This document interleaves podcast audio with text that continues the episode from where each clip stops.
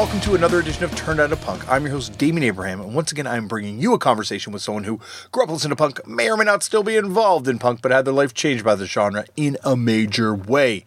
Today on the show, my new friend, my new buddy, Simon Doom O'Connor of of Thulsa Doom, of MGMT, and now of the amazing new Spiral Heads. More on that in one second. But first, if you want to get in touch with me, head over to the email address turn out a punk podcast at gmail.com. There's also a Facebook page, and both of those are run by my brother and show producer and normally guest booker, not this week, but normally guest booker, Tristan Abraham. And uh, he will uh, get the message to me if you send him a message. You can also find me on various forms of social media at Left for Damian. If you want to support the show, the best way of supporting the show is by uh, telling all your friends, letting everyone know that you know that you enjoyed this podcast. You can also write a review and rate it and subscribe to it on iTunes. That, that's always helpful, you know. But n- nice reviews, please. Nice reviews, nice, nice five star ratings, anything like that. Uh, you can also rate it on other platforms that you listen to it on, and you can uh, join the Patreon. If you go to patreon.com slash turned out a punk, there's a turned out a punk Patreon where we put up a new footnotes and we have yeah, merchandise and things like that. So if you're missing Chris O'Toole, head over to Patreon and, and, and listen to footnotes. And, and there's also going to be archives and all that kind of stuff going up there. It's, oh my gosh, trying, trying to do it all. Trying to do it all. It's a lot, a lot of plates in the air sometimes. Uh, and speaking of support, this thing would not be possible without the kind, loving support of the fine folks at Vans. They came on board a few years ago and said, do your podcast, just do it you know, not losing money. And they let me do what I want on this thing. And for that, I thank them so much. And there's going to be another incredible summer of House of Vans coming up, and, and you know, lots of lots of wild stuff. Spirit of DIY, you know, like last year was. I don't know if you got a chance to go to any of those events. You heard me talk about it. I've got some stuff coming out about that. I'm going to be putting, uh, you know, something together about that too. Uh, yeah, once again, once again, a lot of plates in the air. a lot of plates in the air. All right. Ugh. All right, now let's just focus on the task at hand. Welcome to Simon Doom's episode. Simon is a amazing musician and someone that, you know, like I've I've heard for years from various people. You got to have Simon on the show. You got to have Simon on the show. And I've always wanted to have Simon on the show, but we, we, our schedules just never lined up, so we never got to meet. And I'm always like, I, I like meeting the people before they come on the show because it feel like you know it evens out. But you know, but it doesn't always happen. So we eventually had to make this happen. So Simon came on the show, and my gosh, what an incredible guest! Uh, we talk about a lot of stuff here. We cover a lot of grounds. This goes to if you know Simon from maybe one of his projects, I promise you this goes places you don't know because there's lots of things to talk to this guy about. Uh, yeah, this is a, a, a, wild episode and details a very interesting and, and legitimately kind of terrifying and fucked up period in, in New York punk from the sounds of it. He brings up some people and brings up some bands. Um, and I think, you know, both Simon and certainly the show do not condone these people and their actions or these bands. Um, but it's definitely a part of his story witnessing what was going on. Man, when you, when you hear this episode, you'll understand what I'm talking about. But, whew, definitely some fucking wild stories detailed in this thing. Um, uh, th- I'm gonna yeah. So I, I, I guess you know I don't like I don't want to oversell it or or over prepare you for it, but uh, I don't know. Just listening back to it, some of the stuff he was detailing, I'm like at the time I guess we were doing the interview, it didn't really hit me, but oh man, there's like stories about this being held hostage at a skinhead party, and you'll hear, you'll hear. Uh, that's it. Okay. Um, um, I'm going to let you listen to the show. That was a weird setup for this thing, but it's an amazing episode. This is one of one of the the, the truly uh, all time ones for me on this show. Like listening back to it, like a a real journey and uh, a real fascinating person. And check out his bands, incredible bands. Obviously, you've probably heard a few of these bands, um, but check out you know a really diverse range of sounds that he produced, and also. You know, this thing puts over Dave It Up huge. Uh, shout out to Dave It Up, Dave Ackerman over there on Turn Out a Punk footnotes sometimes and, and just holding it down. But Oh, anyway, I'm not. I'm just going to reveal all the details of the show before you listen to it. Sit back, relax, and enjoy Simon Doom on Turned Out a Punk. Simon, thank you so much for finally, finally making it um, and coming on the show. Thank you. I'm very excited. Well, I wanted this to happen in person because I feel like we're people that are going to have a lot in common, and I and I I always like those ones to happen in person first. You know, those meetings to happen, but our schedules have just never really aligned. I know. I know. We're always traveling, but you know, I uh, the first time I heard about this podcast was actually somebody telling me I should do it, and then I listened to it. And I'm like, oh, this is great. So, uh, so finally, finally, it's happening. You know what I mean? Well, I'm uh, stoked it's happened because you can link a lot of disparate worlds. You're one of those people that I think are going to blow people's minds on how deep you go on the punk rock side of your life. Yeah, we'll see. We'll we see. shall see. We shall see. Mm-hmm. Well, let's start them off the way they all start off, which is Simon. How'd you get into punk? Do you remember the first time you ever came across the genre? Um, yeah, I mean, I think it was it was through Nirvana. Well, basically, like I was always into music from being a little kid, and I loved. Um, I would always get movie soundtracks, whatever movie I was into, like the Batman, like the Prince version, but I also would get the Danny Elfman original score, and I was obsessed with Bill and Ted. Um, when Bogus Journey came out, and I got that soundtrack. And I remember, like, you know, there's a lot of kind of like hair metal shit, like Slaughter and Winger and stuff, but there was a Faith No More song on it. And I was just like, I like this. I was seven or something.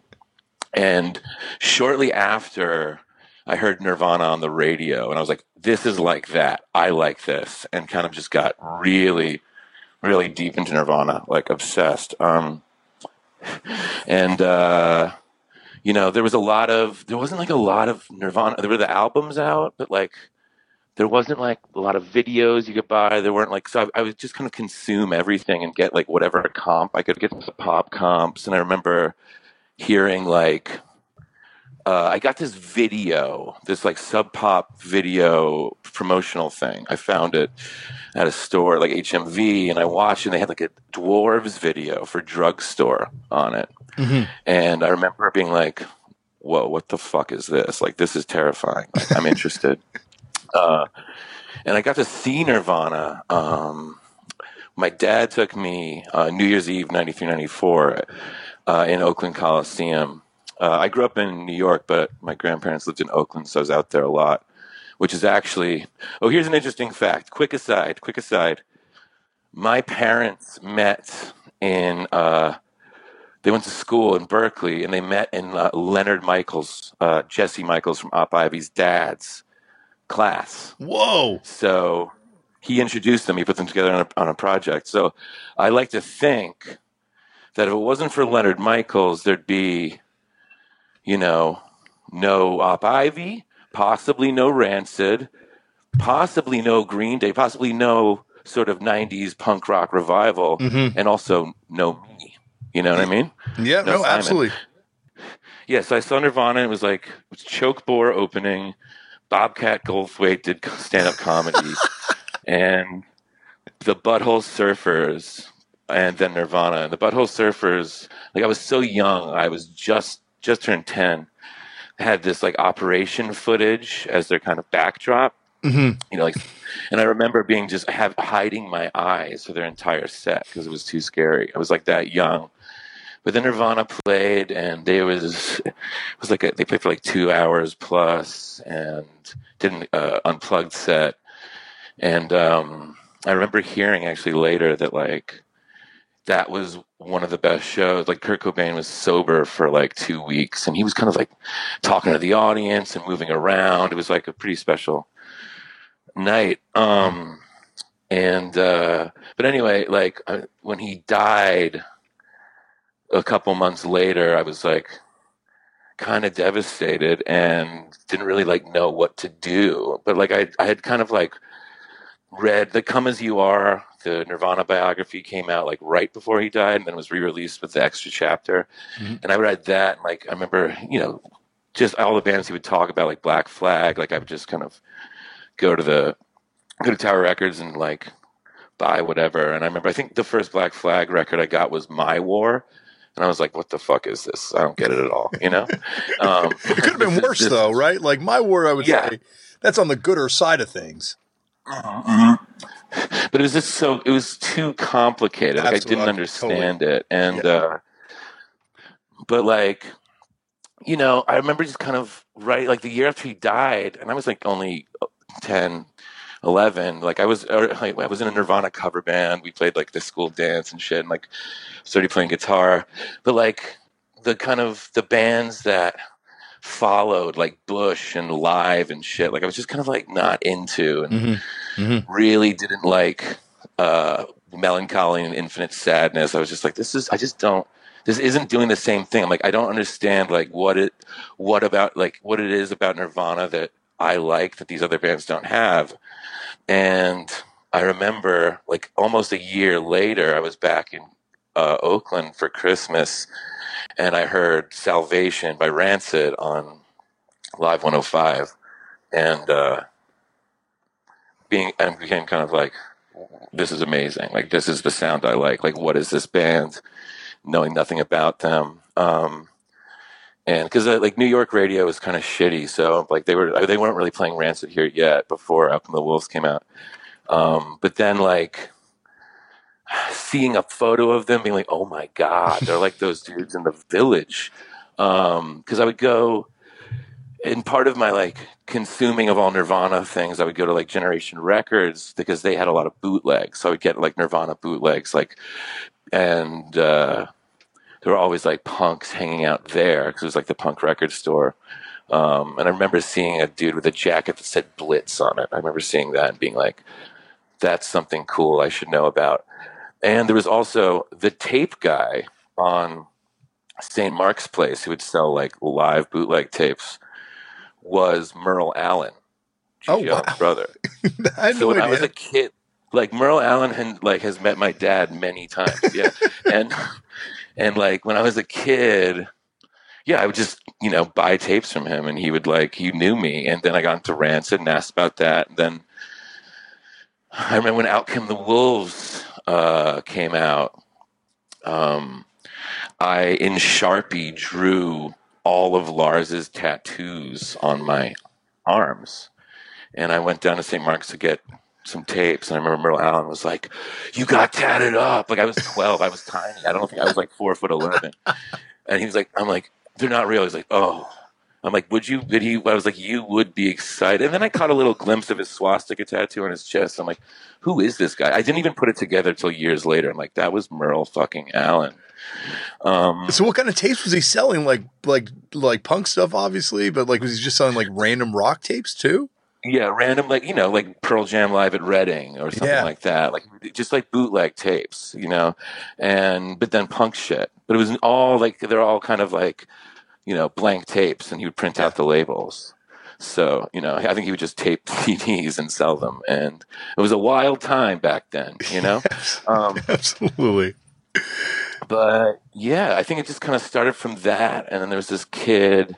I was like, I think I was like, okay, I like punk, you know, and I started to kind of look at the punks, read their jackets, um, and there was this older kid whose friend, my best friend, Sam, was also kind of like friends. One of his family friends was in this uh, like a punk kid who's in this band called the Hysterics, um, who lived in my neighborhood, and uh. Would they? they were on, they they were on Tribal War. They put a record on Tribal Oh War. yeah. Okay, that It sounds vaguely familiar now. Yeah, it was one record. I think it had like a baby, a punk baby on it. Okay. Um, and they were they were cool. I mean, it was kind of like Blank Seventy Seven type stuff. But he was like the kind of like taught us how to be punk and was like, okay, go down to St. Mark's. Like, if you want to like go to Generation Records, if you want to buy punk records, go to St. Mark's and go to Trash and Vaudeville. And George from the Casualties works there, and he'll help you out.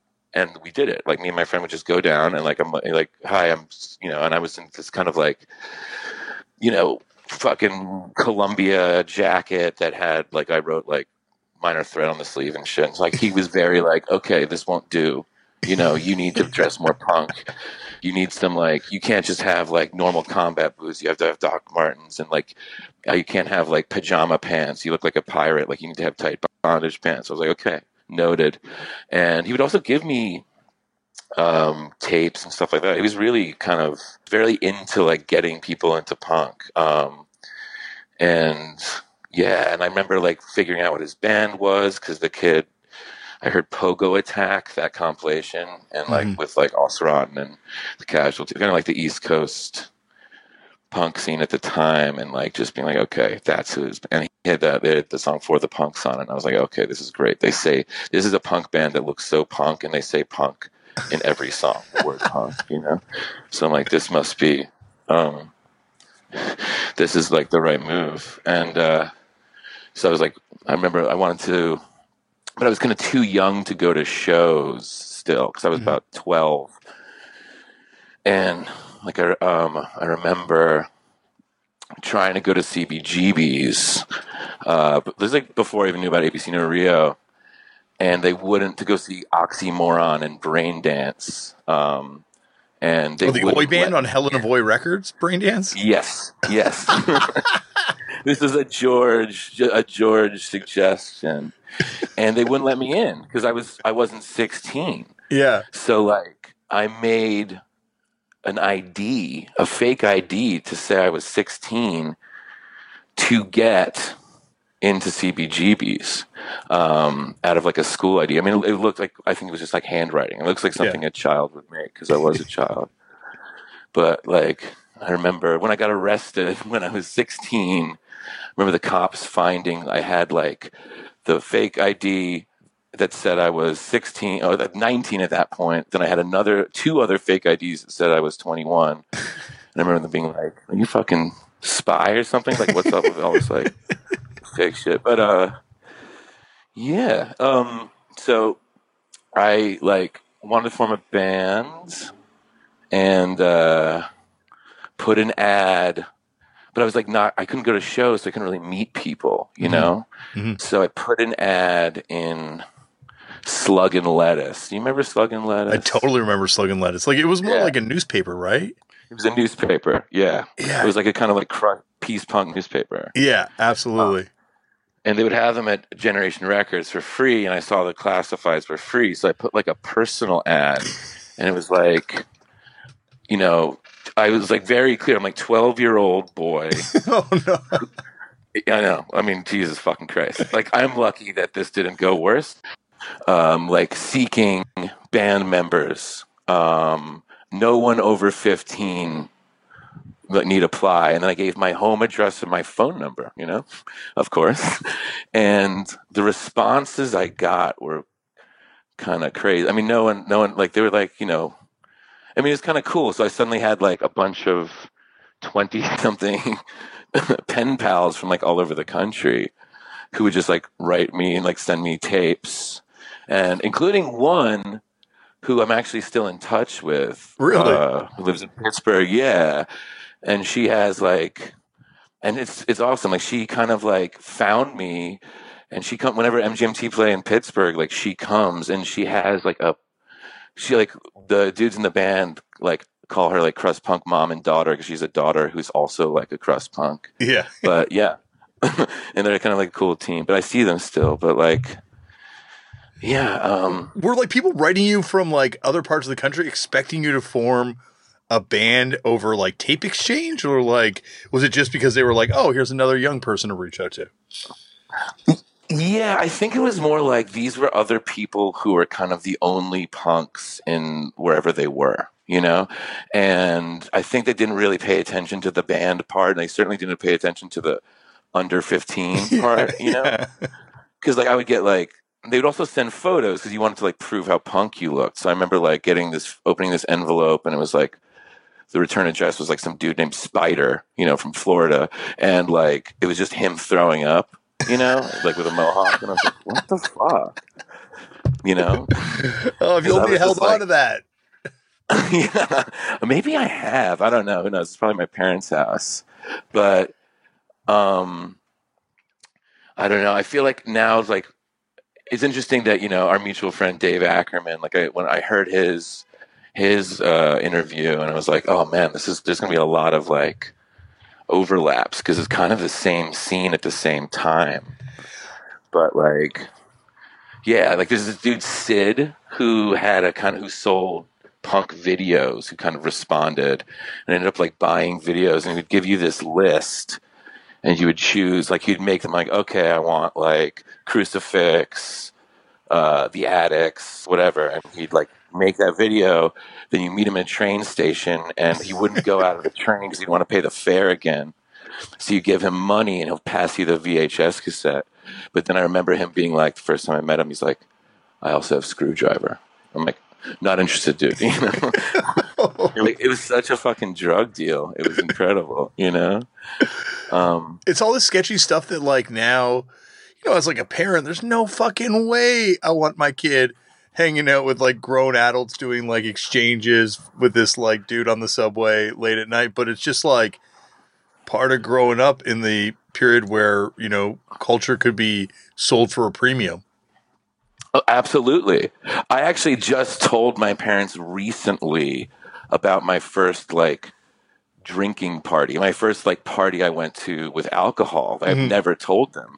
And as I was telling them, I'm like, this is the most terrifying experience ever. This is like literally like the last thing you want your kid going to. Because I would, there's this little skinhead kid, like, because I was only, I wasn't allowed to go out at night. I would just kind of go to St. Mark's during the day and just like, you know, sit there with like a mohawk and hope other people with mohawks would talk to me, you know, Yeah, and then I would go home by 8 p.m. And there was like this little skinhead, um, who was older than me, but he, he was like my size, like kind of prepubescent.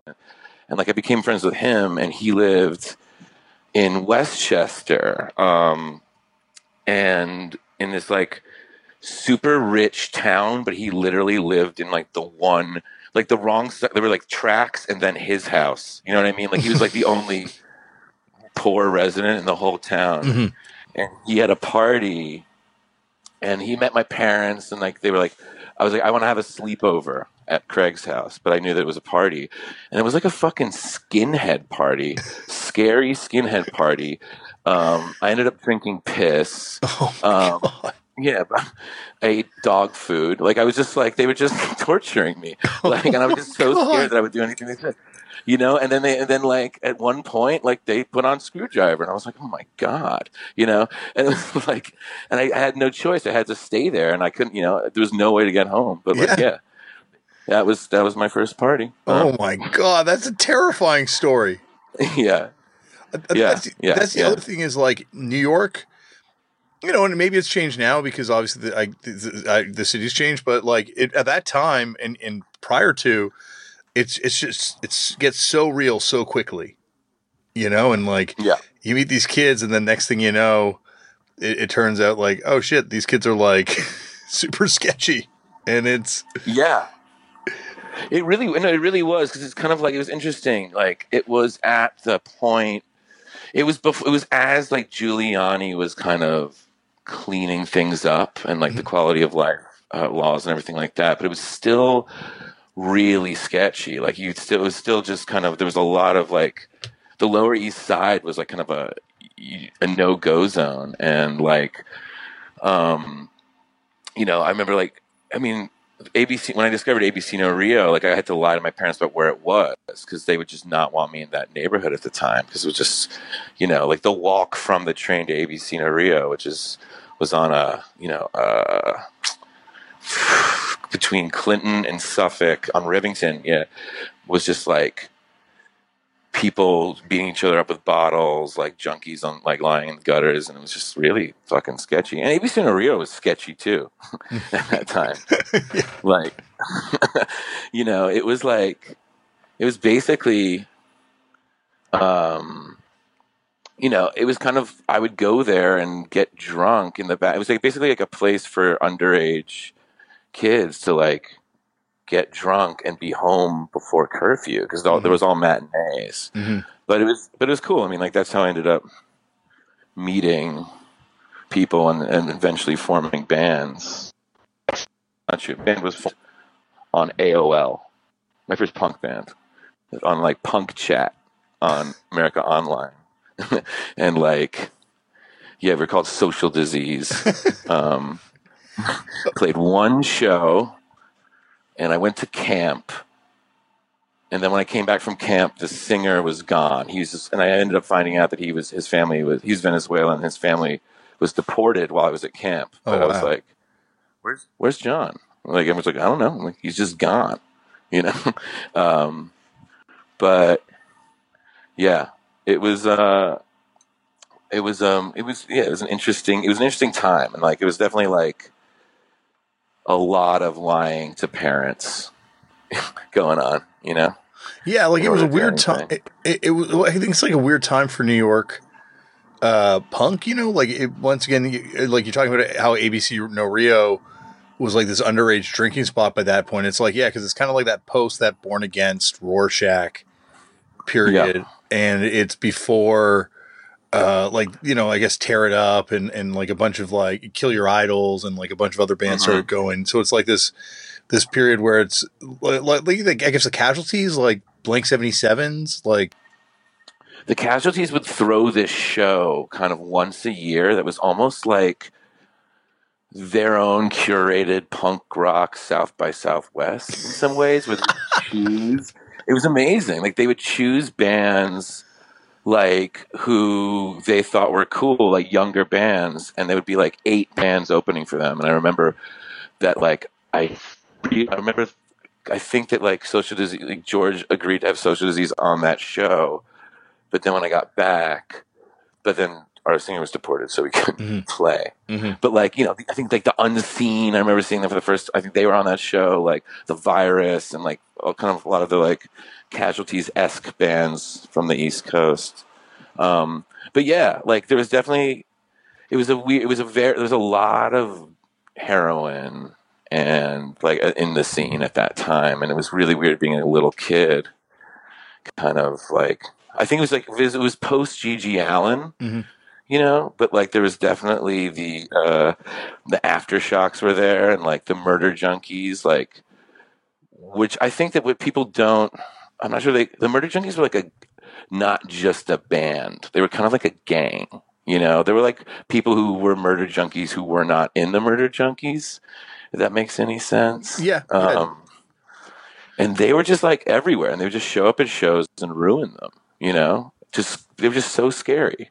Um, was it like a cult of GG kind of thing? In his like wake, his like disciples going out to like re- enact his word type thing, fucking up shows. or- yes, yes, yeah. They would kind of like say they were just like they would sit on St. Mark's. They would sit um, and just you know heckle people and start fights and you know openly do heroin, and throw up, and they, I think it was it was members of the band. Like the dude Mike denied was like kind of the main guy, but then it was also like yeah people who knew him, and then there it was like a lot of like you know what we call oogles Yeah, uh, yeah. now, like but just like dudes with swastika tattoos in their faces, and like I um yeah I ended up getting like when I was thirteen, like getting on their bad side, which was like specifically targeted by them because of a. I had a girlfriend, my first girlfriend in high school, in junior high, and I remember like at that point I was like, if you if you want to date me, like you gotta be a punk. You know what I mean? Yeah, yeah. She was like, okay. So I'm like, so the, you know, and I gave her the same instructions: go to Trash and Pop, we'll do all this. So she got into the punk scene, and like, but then like got into the wrong part very quickly. You know, Mhm. um, started like hanging out with like started doing dope and like hanging out with uh, kind of like the murder junkie gang. And I remember like at one point seeing her just like sitting with them, like nodding out and kind of like I don't know what was going through my head, but just being like I think just trying to be like leave them like these guys fucking suck, like just kind of talking shit about them and like because they were all in their mid twenties and stuff, and she was fifteen, you know, Mhm. and um, just saying something they didn't like, and after that, I started to get phone calls at my parents' house, like from these dudes threatening to kill me, oh, like man. it was yeah, it was really fucking scary. And I remember, and that's when around the time Thulsa Doom started, which was like the punk band I was in that put records out, and we had like a split with Distraught and stuff. But like we were playing pretty big shows. I remember we were playing on my birthday actually. I think like ninety. It would be like ninety eight now. I think I was fourteen. Um, playing at Coney Island High with Subhumans, and they all knew that, and like they were like, um, uh, like if you if if you go to that show, like we're waiting for you at that show. If you go to that show, like you're gonna die. So I was like, well, I really want to play this show. So I ended up doing kind of as we were talking about before. I ended up like calling up that skinhead dude whose party I went to years before and was like, "Can you just hang out with me and your can you you and your friends just like hang out with me all night?" And they did, and it was okay. Nothing happened. I'm still here, but yeah, man, it was grimy.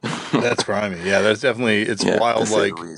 Well, I, and it's also, you know, once again, it's it's like a different time, but at the same time, it's like it's just like all you need to do is like fuck up, not even fuck up, like try, try and do the right thing, but with, in the wrong situation, and and have to, you know, like deal with that in the punk scene.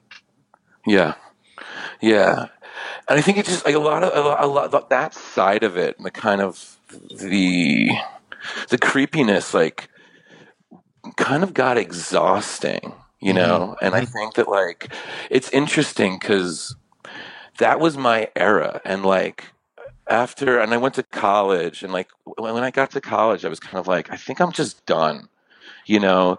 And but that was the point where I feel like the punk scene got better.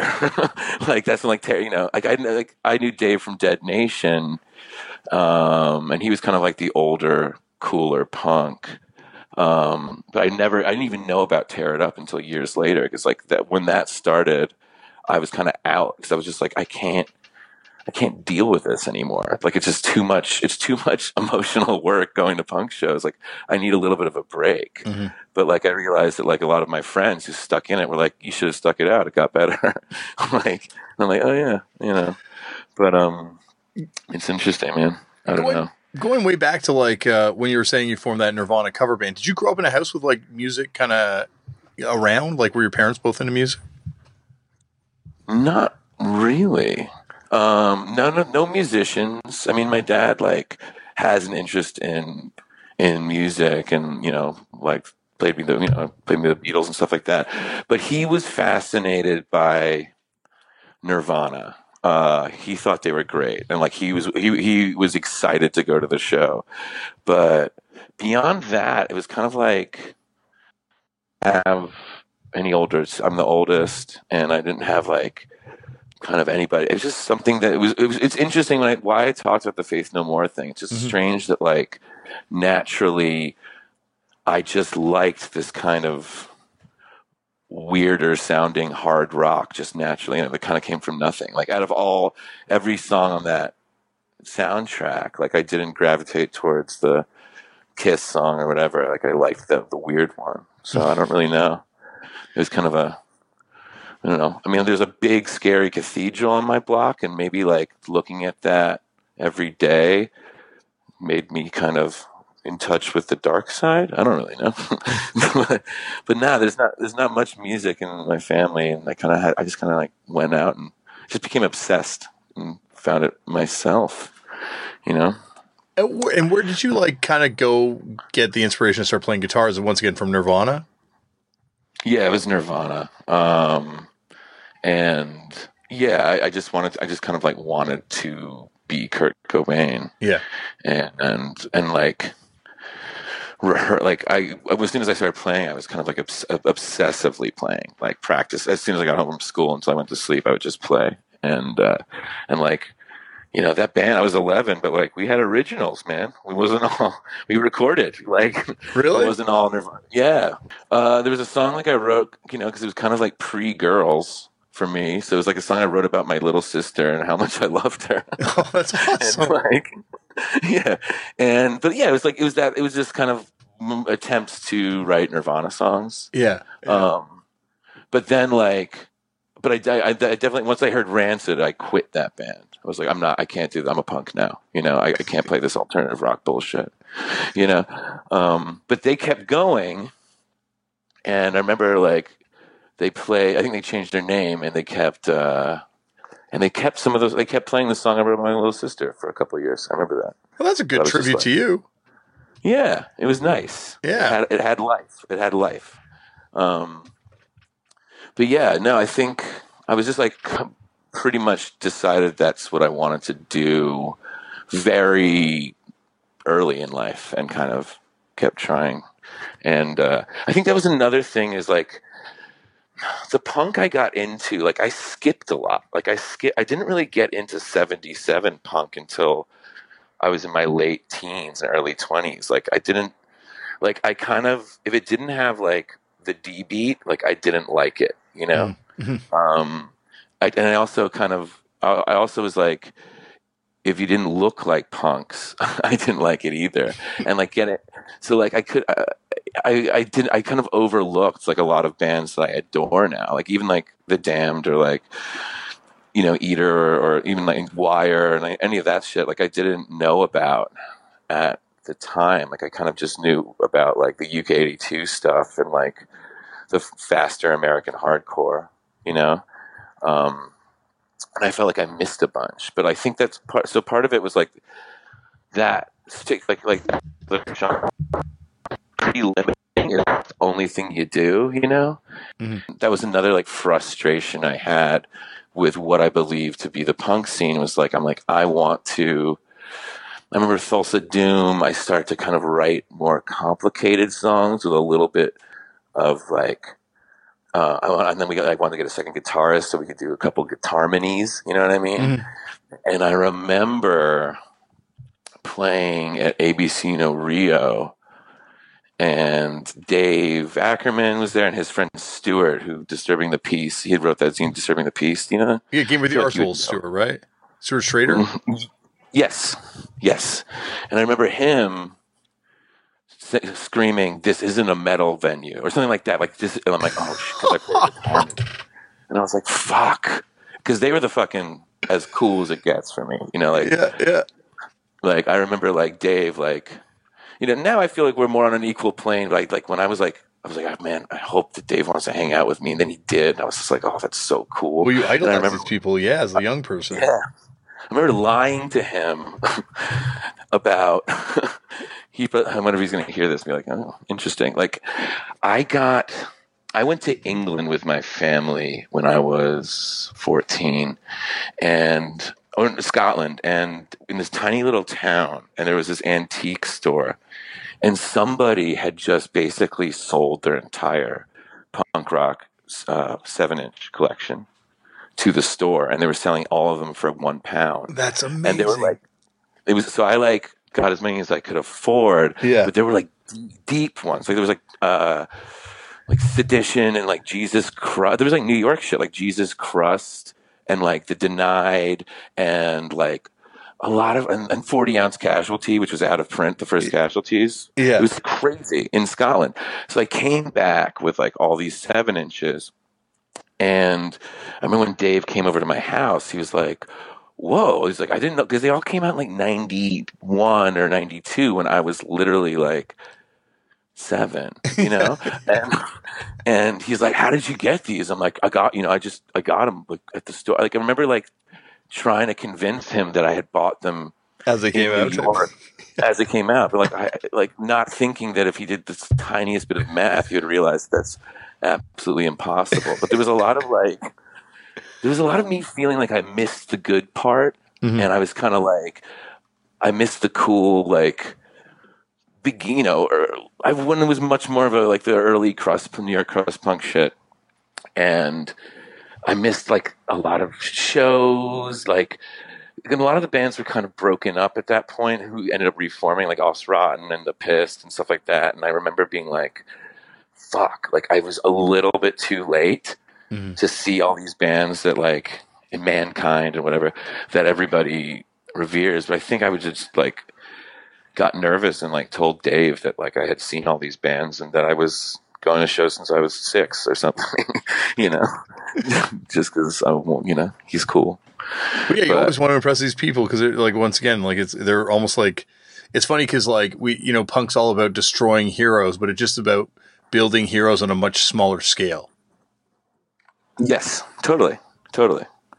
Yeah, um, but yeah, that means the same sort of thing. Like Distraught were like the coolest band uh, I, I could imagine. You know, they were just like, and I think it was because they were they were so heavy that it's almost like I felt like I was too uncool to like their music. if that makes any sense, like because like you know I came from Rancid and like NOFX and shit like that, and then the casualties are very palatable and very easy and stuff like that, and even the exploited and, and like but distraught were just like brutal.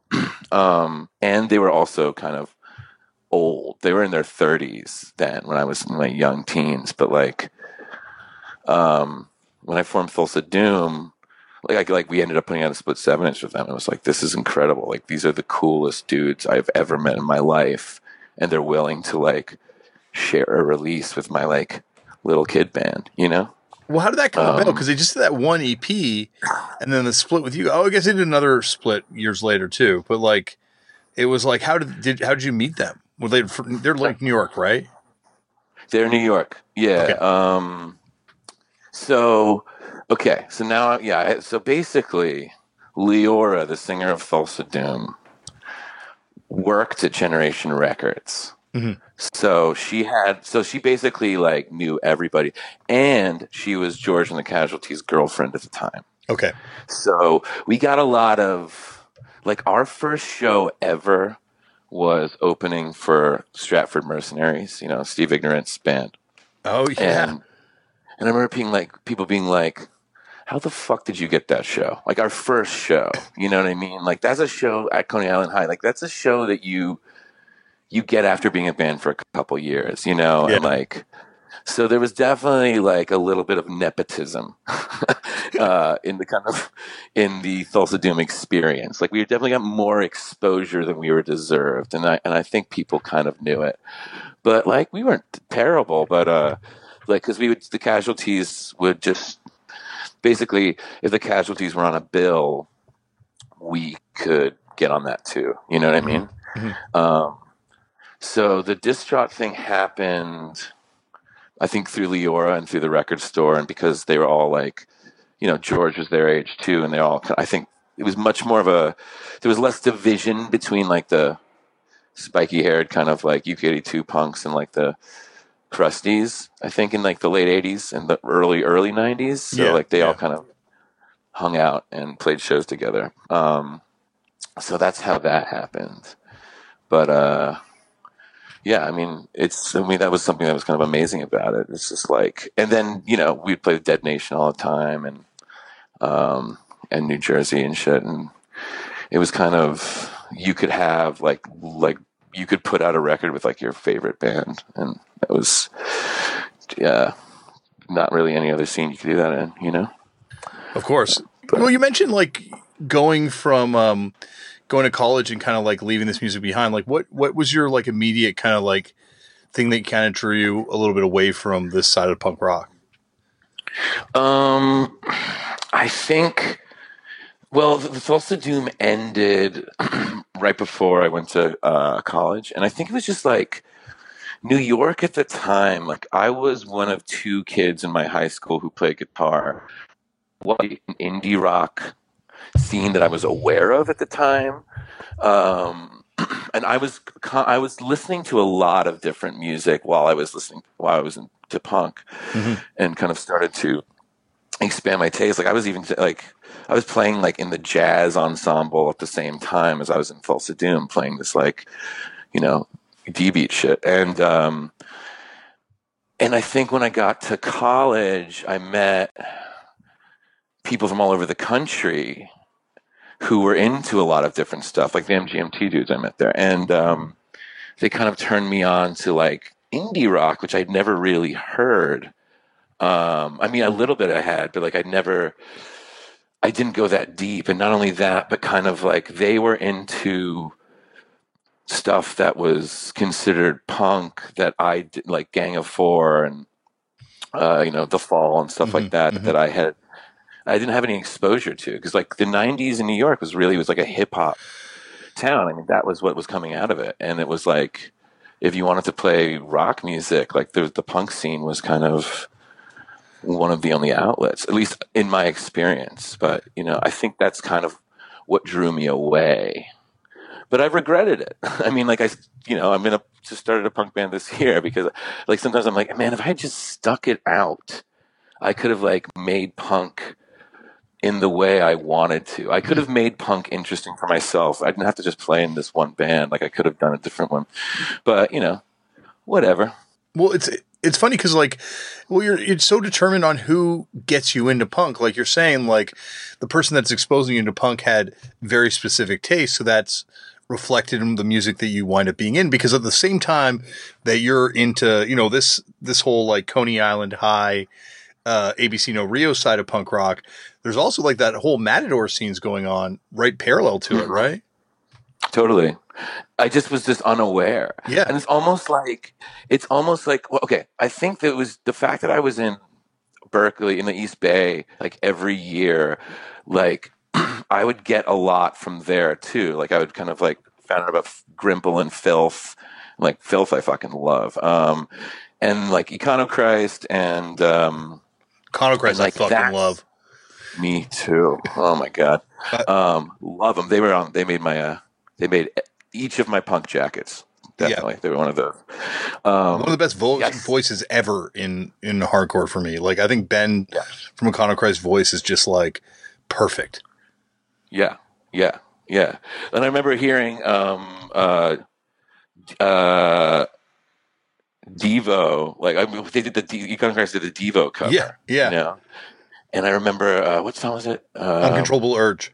Oh, Uncontrollable Urge. And I remember hearing the Devo version, being like in college, being like, "Oh, I thought it was an Econochrist song." You know what I mean? yep. and like yeah and like same with uh yeah like when i would like realize that tonight we're gonna rock you is a spinal tap song it's not actually by resist you know um Did you did you go to any shows in the in the East Bay when you were going out there? Did you ever go to the Gilman or any of that stuff? um i went to gilman once um and i saw afi oh um, wow. Yeah, like in the punk days. And yeah, and I had like my little Gilman Street uh, membership. That was, it was just like the problem is the time I was going was always around Christmas, and I Mhm. feel like there were there wasn't a lot of activity then. And like Gilman, and I was I would only go for like six days, and I think Gilman wouldn't have more than one show in a week. and I didn't really know anyone out there, but like I would just walk down Telegraph. I wouldn't even go to San Francisco, but I would walk down Telegraph Avenue, and like even from a young age, like. I had a lot more freedom there because it was safer. hmm Um, in New York, like it was really, it was really dangerous, and especially in the kind of the neighborhood I grew up in. I mean, which is near Columbia.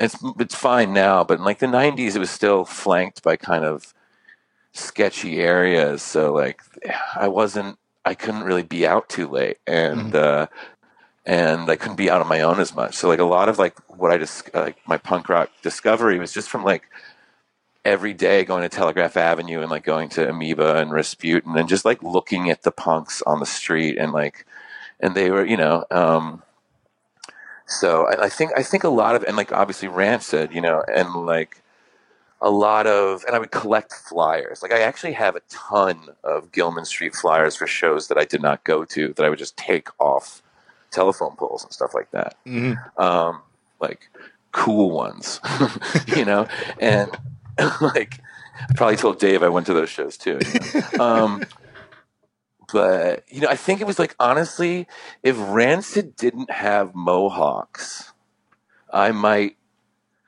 have not. I might have like still been in a punk band now. If that makes any sense. I think like Rancid's mohawks made me think all punks need mohawks, Mhm. Mhm. right? And so the punks that had mohawks tended to play this certain kind of music. So in my mind, I was like, if you don't have a mohawk, you're not a punk, and if you're not a punk, your band is not a punk band. So I kind of like only allowed myself a kind of sliver of this larger scene that I got a little bit of frustrated with, you know. hmm Um, but yeah, I don't know. It's interesting to think about. Um, and also, when I got out of college, New York was like the indie rock capital of the world. You know, that was like Strokes and Yeah Yeah Yeahs and all that. So like that was going on, and that was interesting. You know. Yeah, like, Um, that city must have changed so much from when you went away to college to when you came back to that. Like, I mean, outside of just music, like I, I think culturally that was such a huge changing point in in New York. Yeah, it was. I mean, 9/11 happened the week, my first week of college, um, and uh, yeah, when I came back, it was like I was older too, and I was allowed to go to. I mean, the punk scene was it was for kids mostly, you know, at that time, and um, and so I had access to kind of different venues, and I was I would go to bars for the first time. Um, the only bar like I went to before was a uh, Sweetwater. I don't know, which was owned by I, uh, some of the dudes in Distraught, um, and it was like the first thing in Williamsburg. You know, it was yeah. like I remember it was on North Sixth Street, right outside the L train, and there was just it was this bar and then nothing. Yeah. Either way, and like right off Bedford, and like it, which goes to my uh, theory of how punks are responsible for gentrification. You know, yeah, absolutely. Like, like the punks come first, right? They find this neighborhood that's like untapped, and Williamsburg is perfect because it's one stop away from the city, but there's nothing going on there. they start, you know, having shows there, um, and these, and then like the artists go to the shows. The artists are like, this neighborhood's cool. They set up there they start having art shows there that bring the kind of yuppies in. The yuppies go to the art shows, and then you know that's that. They need somewhere to drink coffee. The coffee shop opens. You know, they need somewhere to eat dinner afterwards. The restaurant opens, and then and then the condo comes and names itself after the, the neighborhood or something. yeah, exactly. Totally. So that it's all it's all the punks' fault. They're entirely responsible. But yeah, um, uh, yeah, that bar was it was cool, and it's a, it's I mean it's a restaurant now. But I remember mm-hmm. playing the Save Sweetwater Festival in like 2000 with Thulsa Doom and like Disassociate were playing and Distraught and like Public Nuisance and a bunch of those bands. I think like Choking Victim maybe or maybe they just ended. I don't remember. But um yeah, and that was like right before I went to school and like when I came back. That was another thing. Williamsburg was like there was this area that was kind of like where all the indie rock bands would play and stuff. And so, yeah, it was a different sort of, there was just more going on, or I was aware of more things, partly because of the people I met, partly because of getting older, and also partly because of the city changing itself, you know? Yeah, like in, in short order, you'd have like CBGB's closing, and then you'd have ABC No Rio kind of closing, and then it seems like every venue kind of since then opens for a little bit of time, and then it it gets shut down, like you're saying, by that next wave of gentrification that kind of moves in. Like throughout Brooklyn, it's kind of been chasing it around ever since that you know time period you're talking about. Yeah, for sure, for sure. Like definitely, like the Lower East Side was no longer like the home of punk, and like it was getting pushed further and further away. Or there, there was just like not. I mean, there, were just weren't exclusively punk venues anymore, in, in the same way that there was uh, when I was going to shows every week. You know. Um, but yeah, man, like, so it was fascinating. Uh, but I don't know. I like, I, I, I do kind of like, I like never saw Tear It Up, as I said, and I wish I did. Bands like that.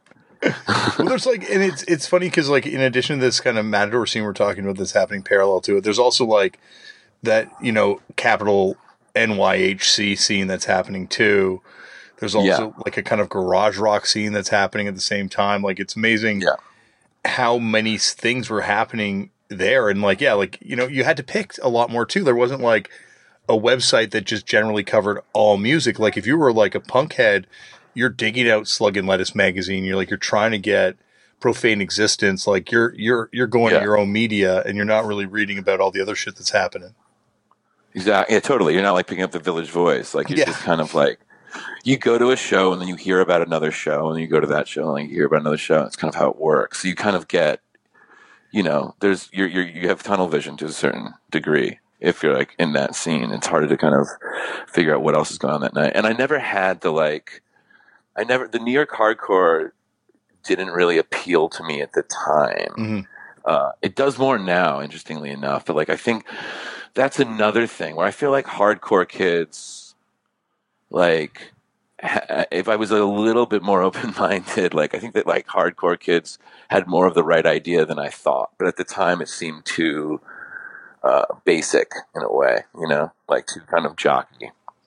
Um, but in New York, it, it you know it also was like, you know, if you're wearing like a fucking agnostic front shirt, like a cop will compliment it. You know what I mean? Yeah. It's Yeah. uh, um, but you know, I, I do think that like there was definitely. I feel like I feel like Dave. There were people who would kind of like who I think it was also the age I was. I was so young when I got into it that I had my my mind made up when it was still uh, developing, so to speak. And if I had I continued, I think I would have been kind of figured out the landscape a bit more, you know. But we had to pick, right? Like, it, once again, like there's limited resources that you had to decide, like, what you were going to be into, especially, you know, when it required such a commitment fashion wise. You know, like it was, it's not like you, could, you couldn't just charge your hair and then have a completely different hairstyle the next week. Right. Yeah. Um, yeah, exactly. Even though there were people who did that. But uh, There were people who did that. there's definitely people who did that. Um, Well, I guess that's why so many skinheads, because you just shave your head, right? Like, it's a real easy one two transition Yeah. there. Exactly. I've always find that uh, that transition interesting, especially late in life skinheads. You know, I always that's fascinating to me. Where like 38, they're like, I'm a skinhead now. You know. Yeah, Um, it happens. yeah. I think baldness might play a part in that, though. Yeah, that might be a part of it. That's true. um, but yeah, I don't know. There was like, I think that like, I really there was just a lot of others. I was really into the Portland scene, like, and uh, the Minneapolis scene, like Profane Existence and stuff. Like, I loved, I loved Code Thirteen Mhm. so much. And I remember going. Actually, I went with I went to the show. Oh, this is another crazy story. Here's a crazy Code 13 show story. Um, I went to go see them at Stalag 13 in Philly. Um, around I don't know what year, maybe 99 or something. But I went with Dave uh, Ackerman and Steve Distraught, Mhm. and uh, and like Huck from Distraught was from Minneapolis, and he was in Hellspawn. Anyway, I mean they all knew each other, so I was just so stoked because I had never seen. I don't think Code 13 played in New York during my like tenure there. You know what I mean? Um, but they were playing in Philly, so I went out and drove out with uh, Dave and Steve, and I got there, and like Stalag 13 was like a grimier ABC No Rio, if that could Oh, yeah. even. Oh, I- happen. I don't, yeah, you you you've probably been there. I remember my, Um, my defining moment there was walking in the bathroom and someone had shit beside the toilet. There you go. That's yeah, that's what I'm talking about. Yes. So like I because it was just scary. I mean like Yeah. that was like that you know, there wasn't a business that didn't have bulletproof glass like yeah, for, hundred like, a- very you know. different neighborhood in Philadelphia than it is now. Yeah. Um, so I went there, and in the backyard, I saw like a group of junkies just kind of sitting around, and the girl who I had dated in junior high, who ended up hanging with the murder junkies, Oh, was shit. there. Yeah. And I'm like, oh, fuck. And she was with like her junkie boyfriend, dude. And like started talking. He was kind of like, a, like, oh, wow, you know, like caught up a little bit, but I could tell that like shit had life had not been great. So she had a you know a kind of crusty dog with her, and she was like, "Take care of this dog, um, while I go outside and do something, whatever she was doing." Her and her boyfriend did. I'm like, okay, because I was still kind of like, you know, still had affections for her and stuff. So I remember being in the show with this dog, right inside, Yeah. and I wish I remember who the first band was. But the first band started playing, and it's a pit bull, and the dog just like freaks out 'cause it's so loud and runs out the door. And I was like, oh no, I lost this junky dog, you know? And she came back and was so fucking pissed. And her boyfriend, and like just started being like, you know, I hate like kind of just threatening me and being like, you, you know, same sort of shit, same shit. Like if you leave here, I remember him saying like, if you leave here, when you leave here, like we're gonna fuck you up. Like I'm getting, Yeah. I'm gonna get some people, and I'm like, not again, you know. So code thir- this is while when code 13 was playing and they were kind of like pushing me and like the body language was obvious enough that like i think people could tell that i was being menaced by junkies you know Yeah. and i remember felix havoc after the show being like wait for us like we'll walk out with you and they were like you know tough fucking punks i mean they had like they were all would pose with guns on their seven inch and shit Yeah. like, you Felix know? Felix is a gnarly dude. Yeah.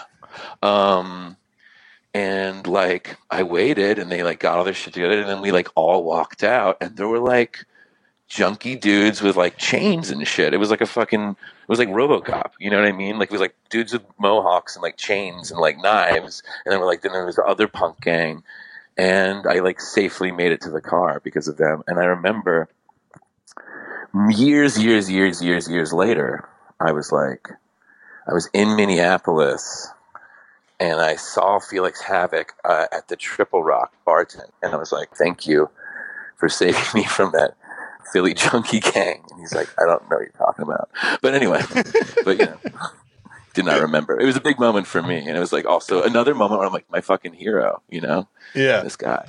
Um, And Havoc Records put out some bangers. yeah, they were great, man. Yeah, I think they're all doing well. Last time I checked, all the Code 13 dudes are like have successful contracting companies and stuff like that, lawyers or even like Ass Rash are doing well. You know? Yeah, Um, Felix. Felix. Last time I, I don't know. I haven't talked to him in years, but he did a seven inch for fucked up. Oh God, I guess like 2011, maybe before that, just Oh, before that. But he was doing well. That's cool. Yeah. Yeah, Good guy. yeah, Yeah. definitely. Well, and, and, right. and you know, like for you, that was like, you know, like, a, and for me, that would be like a, a life defining night. But I think for Felix on Havoc fighting junkie gangs, it's just like another Code 13 show Yeah. Yeah, exactly. No, Tuesday, you know? Tuesday.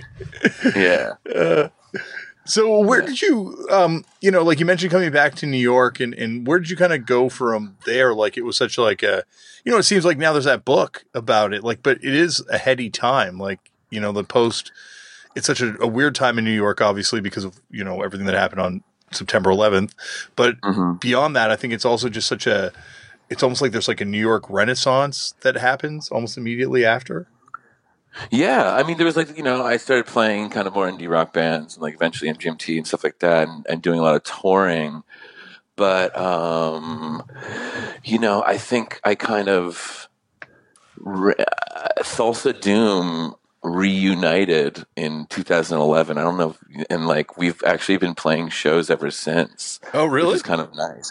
Yeah, what happened was Steve Ignorant was coming back um, with like his like Steve Ignorant plays Crass, you Yeah. know, uh, and he somehow the promoter or he or whatever asked us to play, and I almost felt like that's awesome it was, yeah, it was like he remembered us from like 1998 and was like, "Can you play?" And we are like, "Let's just do it." You know, um, it, it was almost like he. I don't think he like. It was almost like time hadn't passed. So I kind of like felt like, I, and so like basically since 2011, like Thulsa Doom played like five shows a year. So I feel like I have my like little. uh I call it like my golf. You know, Yeah. where like I have this my like little crust punk vacation with my kind of high school buddies like once a year and like everyone in the band does different stuff i'm the only one who's still a musician but like it's almost like i wouldn't see the guys in the band if it wasn't for those shows so it's almost like this you know nice little kind of like get weekend getaway and we go and play like skullfest in pittsburgh or something like that um but yeah so i've always kind of like definitely like spent a few years away from it but like I've been gravitating more towards punk in my free time ever since, you know, Mhm. um, which is has been fun, man. Um, Well, this has been amazing finally getting to do this with you. And I want to invite you back for a part two, but I can't keep you all day on your birthday. But would you come back for a part two? ah, I would absolutely love to. Thank you very much. Yeah, yeah, totally. Um, Cool. And happy birthday to you again. Dude, this has been amazing. Finally getting to do this, and and yeah, let's next time do it in person. Finally. Seriously, definitely. Yeah, let's check our schedules and, and just and just hang. Um, awesome, Damian. Thank you, Simon, for coming on the show. And you heard right there, Simon's going to be back for part two at some point, um, in person, maybe with Dave It Up. Maybe I'll make that reunion happen. You can apologize for lying about those records. Uh, you know, and and now you hear what I was talking about. Like you know, certainly we put talk about a lot of people that uh, not necessarily condoning those people or what they stood for or their actions, and that goes for both. I'm sure Simon and certainly goes for myself and, and this podcast, obviously. Uh, well, that's it. Uh, I'm gonna let you uh, relax and en- enjoy the rest of your day and your evening, or go to bed, or work at the gym, whatever you're doing. It's weird. Like I'm just sitting at a desk, but you're probably doing something way more exciting right now. If you're like me, you're probably just on the toilet listening to a podcast. But whatever you're doing, do it well. Enjoy it. Enjoy it. Live it to the fullest. Uh, and I will see you next week on the show. And speaking of next week on the show, I, I got I got another new friend coming on. I got another new friend that was friends with last week's guest, and I didn't even know about it. Uh, this is a, a great episode as well. Wait, I'm on a streak with just people that were up for fun conversations, well, harrowing conversations in the case of some of Simon's stuff that he's talking about, but just like people that are into this thing and and just down for the hang. And so next week on the show, we're we're continuing the streak going with Katie Crutchfield of Waxahatchee, of the godly P.S. Eliot. Waxahatchee's godly as well, but Bad Banana, Great Thunder, the Ackleys. The Ackleys, a band that I, I know very little about, but I find out about them next week. This is a good episode. We go deep, and uh, yeah, then I, I find out that you know she knows Kevin, and, and they should have split. Eh, You'll, you'll hear it next week. It's one of those things you kind of have to hear, like this episode too, you know, and you're gonna hear it next week. All right, well that's it. Go out there and make your own culture. Do what you do. Sign your organ donor cards. Uh, shout out to show producer, my brother Tristan Abraham, on his brand new beautiful baby Ivy. Congratulate Tristan at your leisure. I saw the baby today, and it just oh, it just was amazing. If you're listening to this in the future, it's probably not a brand new baby. So write to Tristan and ask, uh, you know, just say like, hey, check, checking in. What's up with the kids? How's the kids doing? All right. That's it, everyone. Thanks for listening. Bye.